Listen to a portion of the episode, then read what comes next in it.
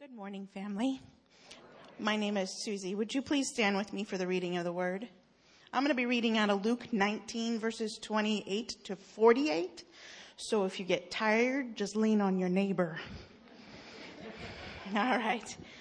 When he had said this, he went on ahead, going up to Jerusalem. And it came to pass that when he near, drew near to Bethphage and Bethany at the mountain called Olivet, that he sent two of his disciples, saying, Go into the village opposite you, where as you enter you will find a colt tied on which no one has ever sat.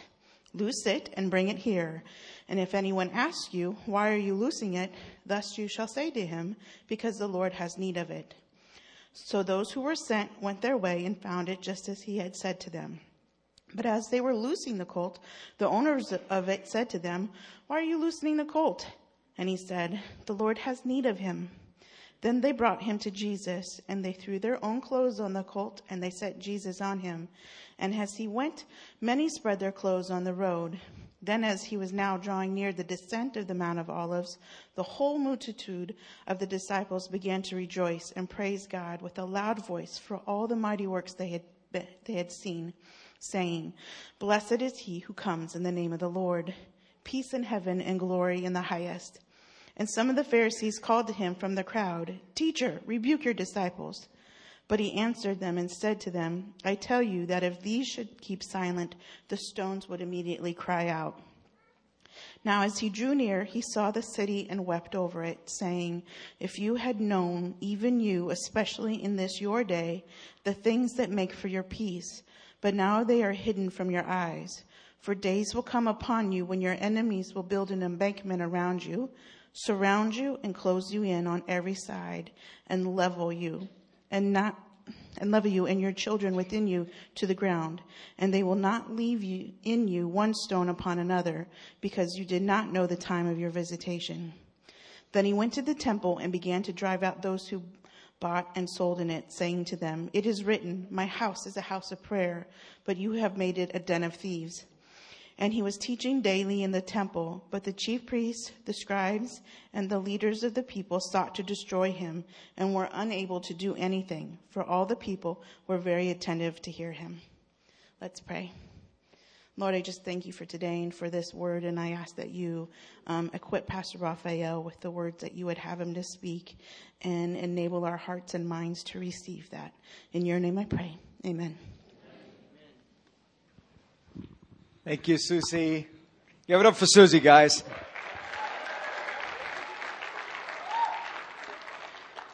You know, Susie is, uh, is training in the way of preaching. So she wanted to know what it's like to get up here three times on a Sunday before she gets up there and shares the word with you one of these days. So that's what she's doing that today. And she walked out. All right. Awesome. Right, first and foremost, we want to welcome you and thank you for coming today, guys, but also want you to know that Victoria and I are 100% behind Pastor Jason and Carissa Carter. We love those guys and we're excited to see what God is going to do. Amen. Also, I want to thank the man. You guys showed up Friday ready for community, ready to dialogue, ready to, to dream about what God wants to do in and through us to reach the men in our city. So thank you so much for coming. Ladies, can you give them a hand for coming? There you go. Thank you guys. So I appreciate it. We had a fantastic time. So in this story, we, we find Jesus. There's, there's a couple of different things going on here. First, Jesus is talking to his disciples and he tells two of his disciples to go ahead of him into the town ahead of them to go and find a donkey.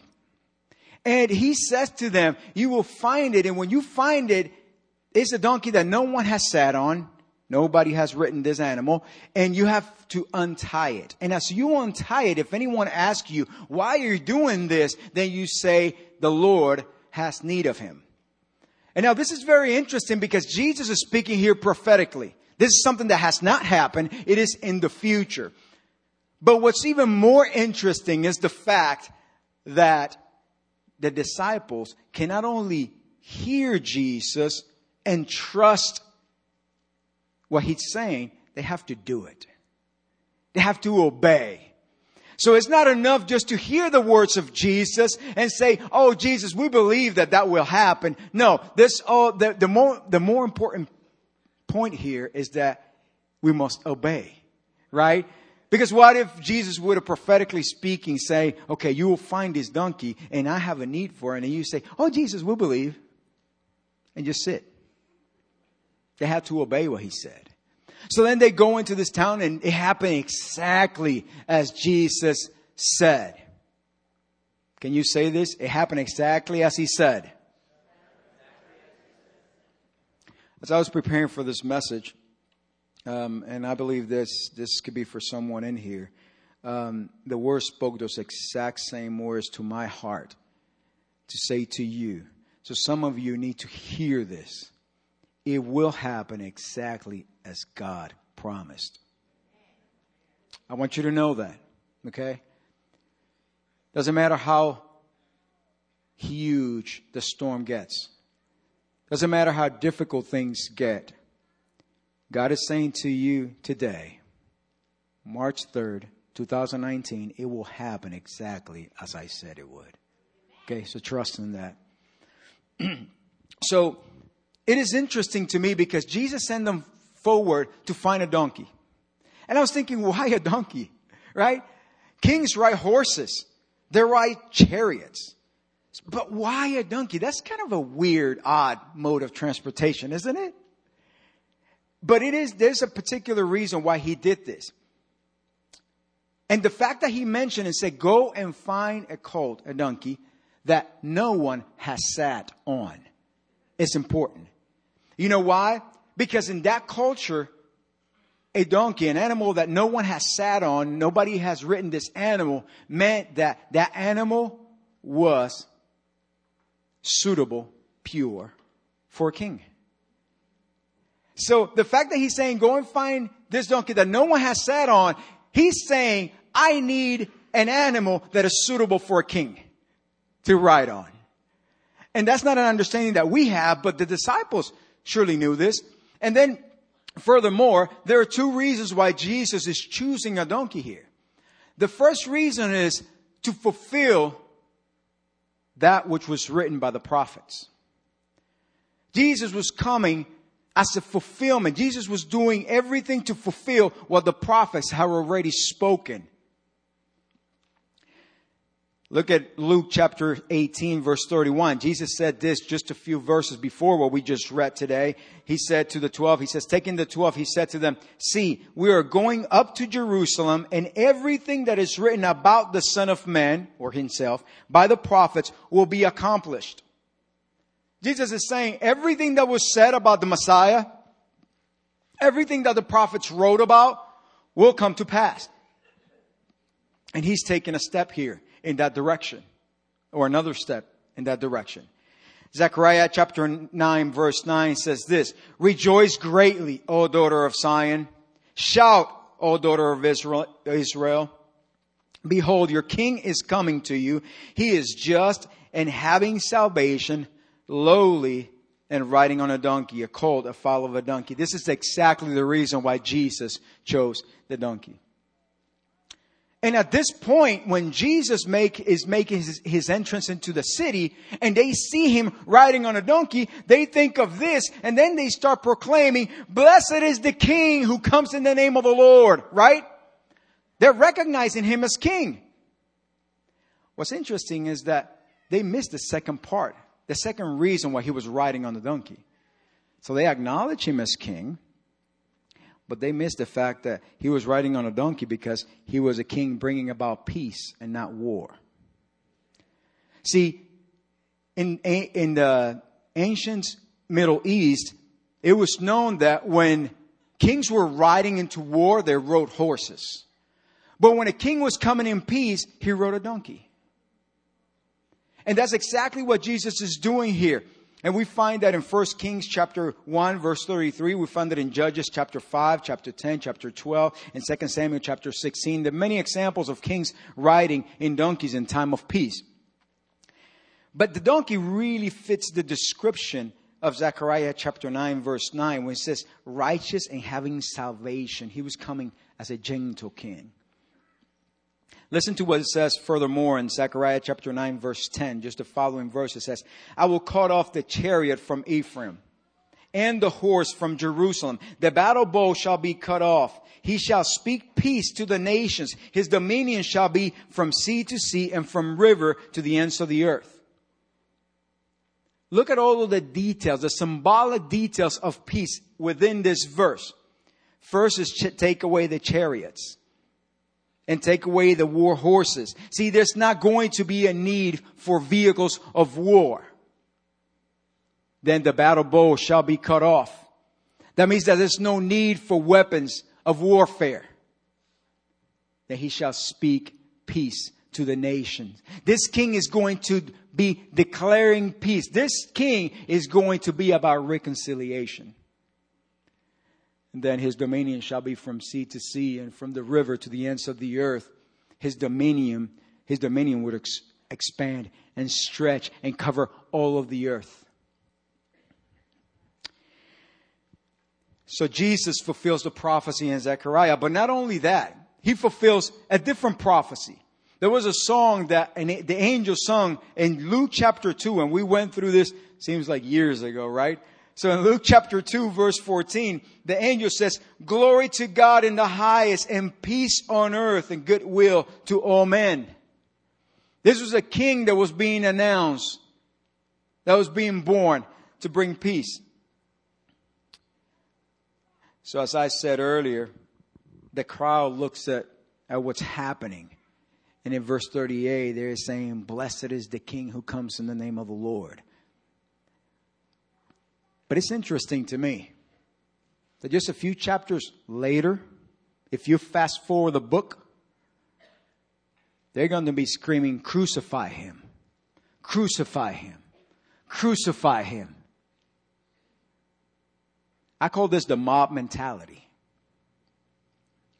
One moment, everybody's saying, Oh, he's king. And here we go. Oh, he's king. The next moment, he doesn't look like we thought he had to look like. He's not doing what we thought he's going to be, he should be doing. So then we want him dead. It's like, isn't, isn't that the case in human emotion? With human feelings? One day you're feeling one way about one thing. And the following day you feel a different way about the same thing. Has that ever happened to you? I'm glad I'm not the only one. It's happened to me. I'm like, I don't know I feel that way about that no more. Mm-mm. I want to let you know this. It's a little nugget that God told me for me, and I'm going to tell you so it hurts you too. Acknowledge your feelings, but don't be ruled by them. It's okay to acknowledge how you feel. But don't allow feelings to dictate what you do or don't do.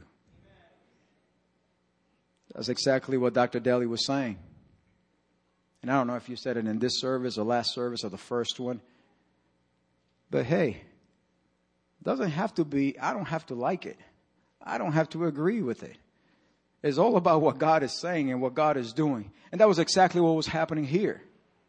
God was doing something and they perceived one thing but missed the fact that they had the King of Peace coming and was right in front of them. Listen to Matthew's account of this same exact entrance into Jerusalem. Look at Matthew chapter 1, beginning on verse 8. It says, most of the crowd spread their cloaks on the road, and others cut branches from the trees and spread them on the road. And the crowds went before him and, that, and, and followed him were shouting, Hosanna to the son of David. Blessed is he who comes in the name of the Lord. Hosanna in the highest. And when he entered Jerusalem, the whole city was stirred up saying, who is this? And the crowd said, this is the prophet Jesus from Nazareth of Galilee. There was two significant things that this, the crowds were doing here. And Luke mentions the whole cloak. They were putting their clothes out in front of them. And this was normally done for a king. And we see an example of this in, uh, in the book of Kings, the second Kings chapter 9, when uh, the prophet Elijah goes and talks to a younger prophet and is training him, right? And he says, you need to go to Yehu and Yehu, you need to let him know that he is going to be the next king of Israel and anoint him king. But then right after you do that, then you need to run for your life. so if you want to move on prophecy, good luck. Uh, I, I don't know. I just thought that was really interesting. But but he, he does that and this young prophet says, okay, I go. And then he had to tell him, okay, I need to talk to you in private. And he tells him, God has anointed you as king of Israel. He anointed him and then he runs for his life. And then Jehu's friends are looking at him and say, hey, what happened in there? He said, I don't know. He's just crazy. This crazy guy. He just anointed me and said, I'm the king of Israel. And then he said, they, oh ha! Jehu, king of Israel. And they threw his cloaks, their cloaks in front of him. It was just a sign of, hey, we are taking off our garments before you, preparing the way. And so they did this for Jesus here. But something even more significant was the whole cutting of the branches. Okay? The branches that are being talked about here are date palms branches. And they were, a, they were symbolic of a national hope of Israel. It symbolized that. And furthermore, it says that they were so abundant in Israel and they were one of the staple products of the economy. So their economy, this is one of the products that the economy hinged upon. Also, the palms were portrayed on coins stamped by the rebels against Rome. So as they are laying down these branches before Jesus, they're saying, Oh, our hope is in you. But our hope is in this. Our hope that we will have great economic well-being, that we will prosper economically, and also that you will help us overthrow the Roman Empire. That we may rebel against their tyranny. It is funny that this is sometimes what happens with us. We expect one thing out of Jesus, but yet he seemed to be doing something different. And we don't understand it. And that's why I think, at least for me, that phrase of being palms up and completely surrender is so important. Because I have to know that I don't have to understand it all. Because I know He does. And all I get to do is surrender myself to Him. Amen? So we get back to chapter 19 in Luke, and in verse 39, something happens.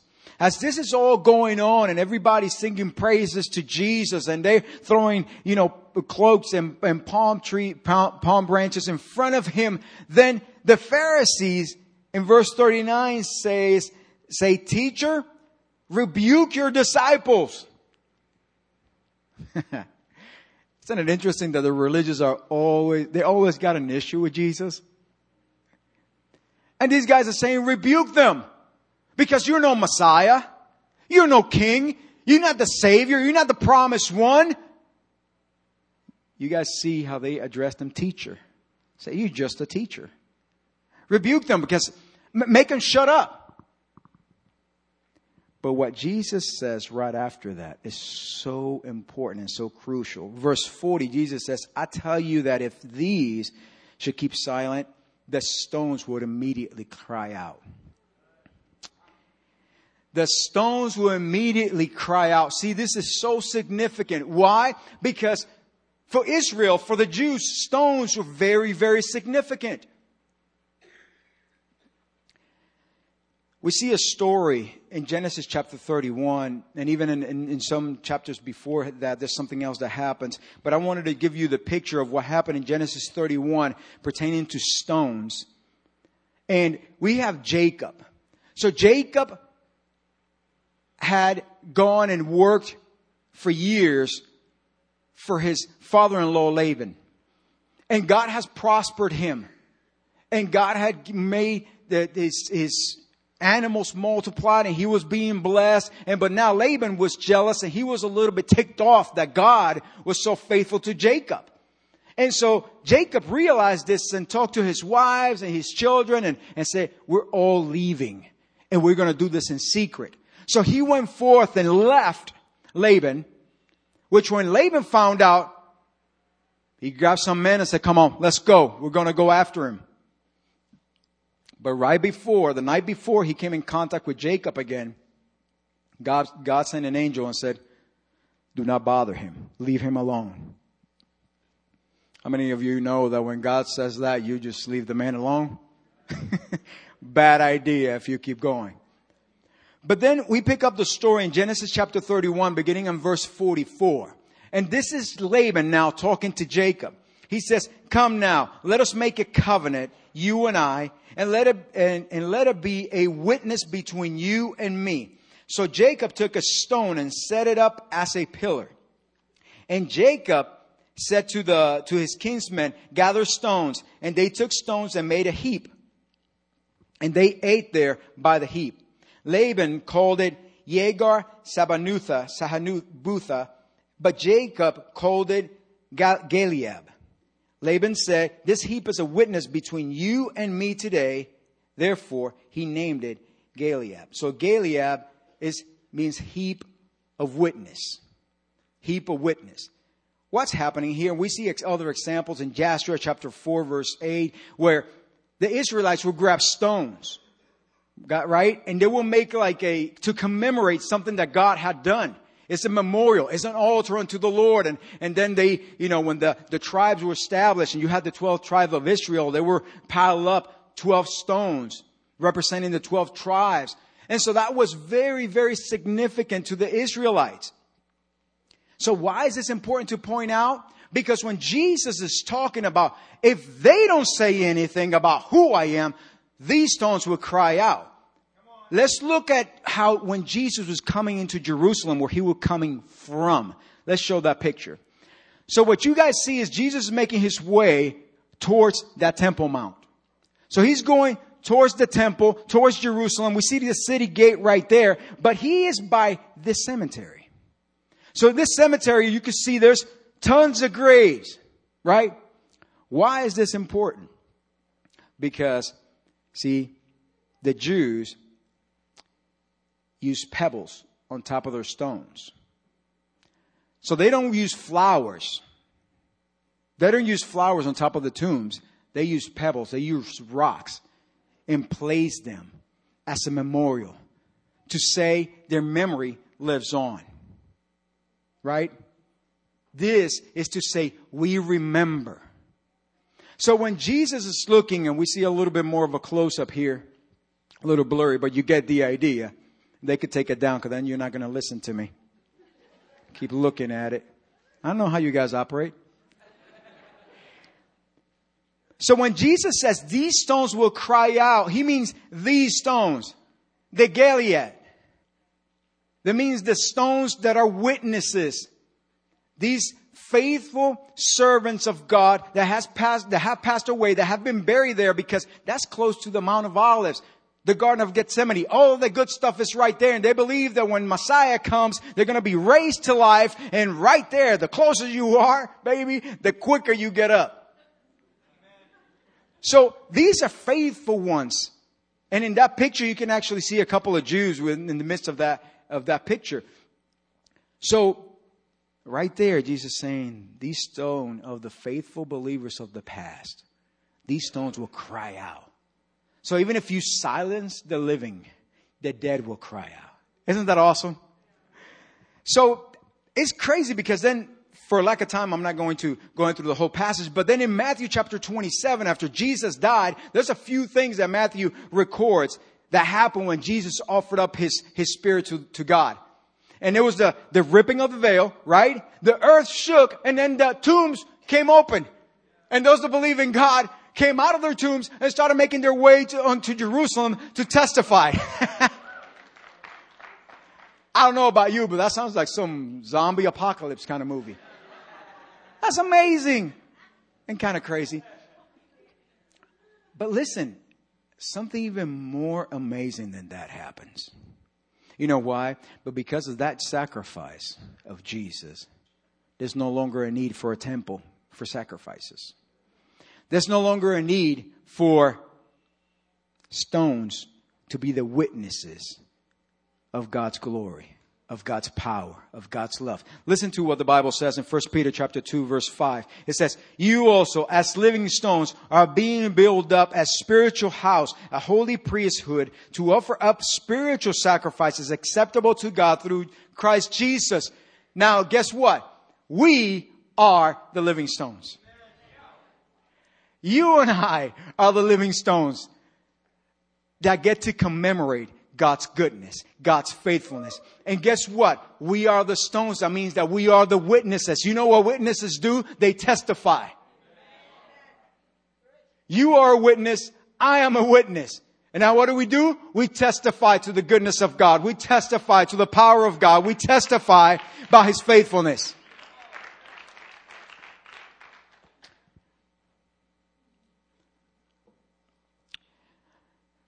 As we move through the text in verses 41 through 44, then Jesus draws closer to Jerusalem and he weeps over Jerusalem. He weeps over Jerusalem because he's seen prophetically what will happen to the city. He knows what will happen. He says, your enemies will encamp around you and they will level you with your children within you. They will not leave a stone upon a stone. You will be destroyed. Oh, if you only knew the peace that I have come to bring. But he knew that rejection was coming. And he said this phrase in verse 44 because you do not know the time of your visitation. I pray that we will not miss those opportunities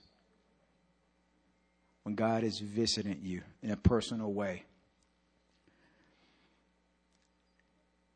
What Jesus spoke of here happened in the great siege of 70 AD, where Jerusalem was laid, destroyed by the Roman Empire, where the historian Josephus says that about 1.1 million Jews were slain. More than 900,000 of them were carried into captivity.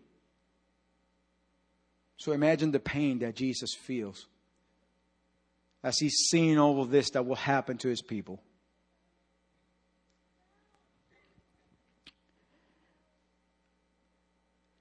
The anguish of knowing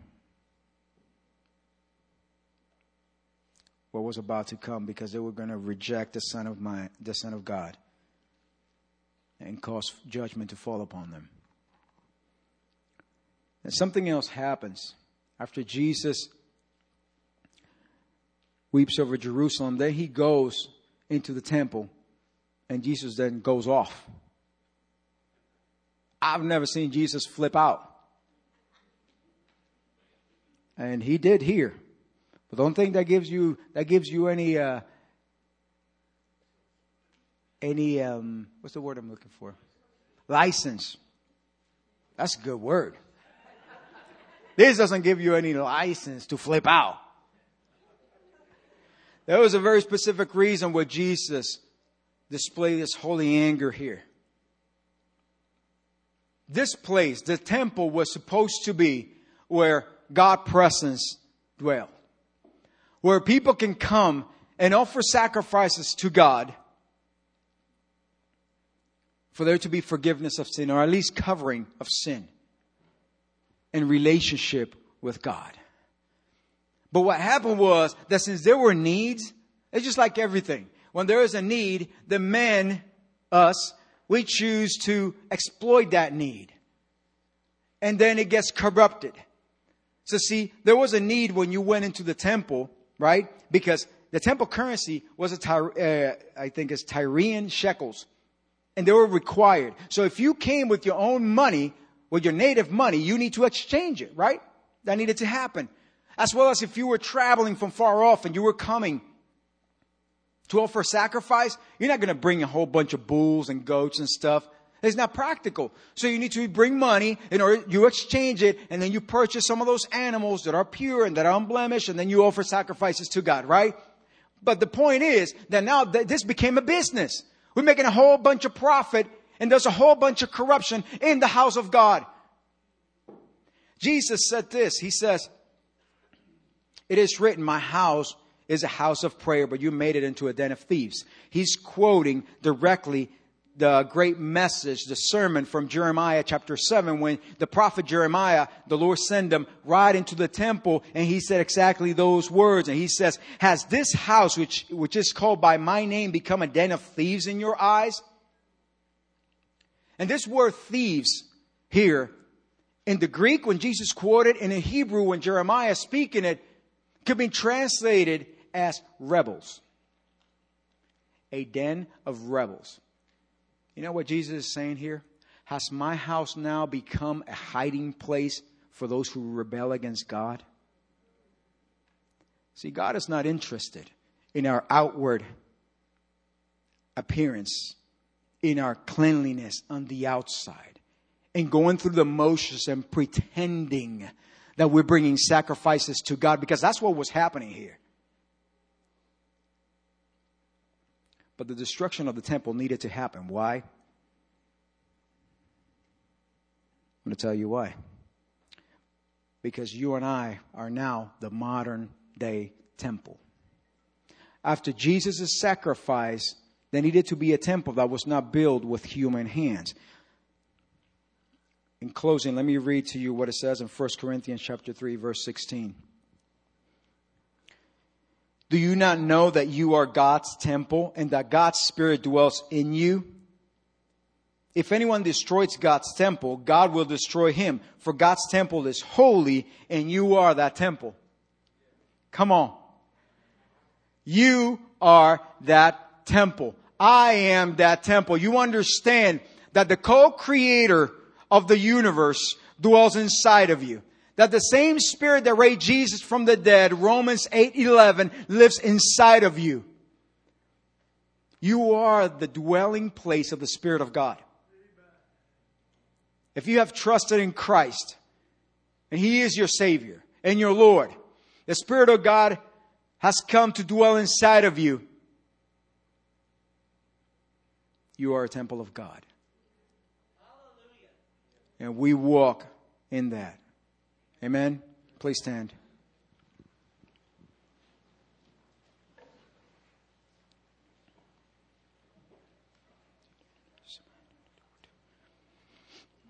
Two very simple points that I want you to help me pray into. That I want you to pray for yourself, for your family, for your friends. Number one is we are the living stones. We are that Galeed. We are that heap of witness.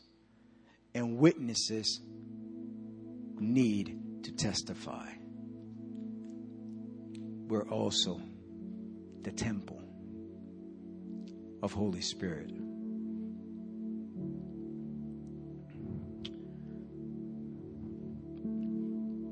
I'm going to pray over you. And I want you to be praying as well. Whether you need help as a living stone that testifies of his goodness, of his faithfulness, of his love, and of his power. Just as those pebbles on top of those tombs were testifying of the memories of those that had gone to be with the Lord. May the world see Jesus when they look at us.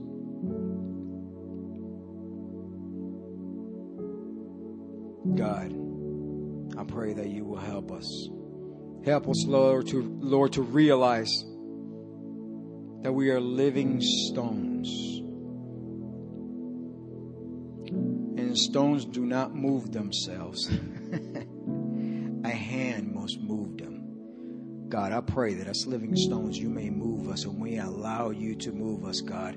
I pray, Lord, that we may be a heap of witness.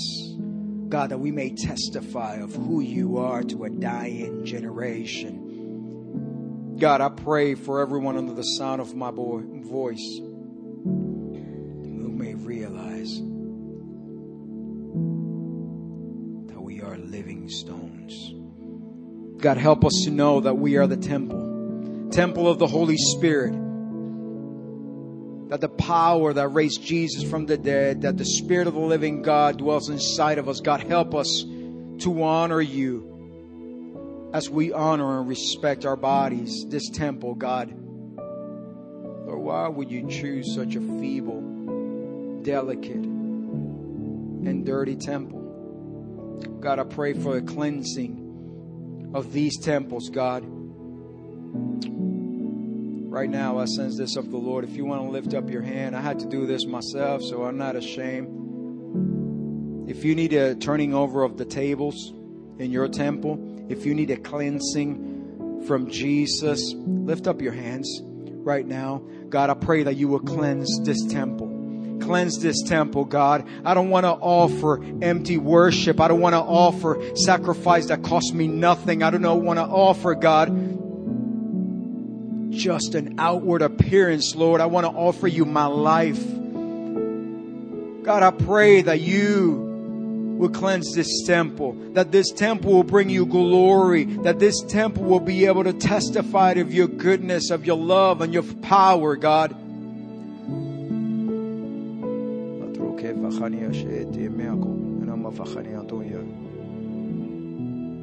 Listen, don't seek to harm the temple of God.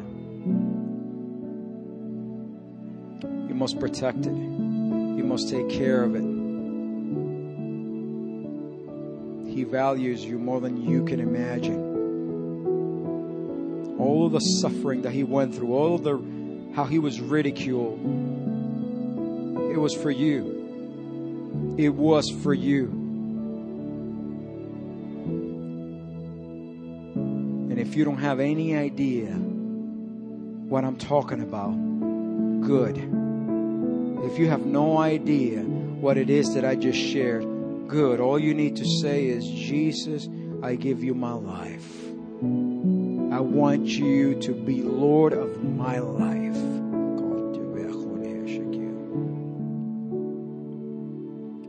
Ready to receive you with open arms. You just need to run to Him. God, I thank you for your people. I pray blessings upon them. I pray, God, that this will not just be a message. I pray, God, that you bring them revelation through dreams and vision, that your spirit will speak to them. Give them ears to hear what your spirit is saying, God. Thank you. Thank you so much for your infinite love for us, God. Love you and praise you. In Jesus' name. And all God's people say,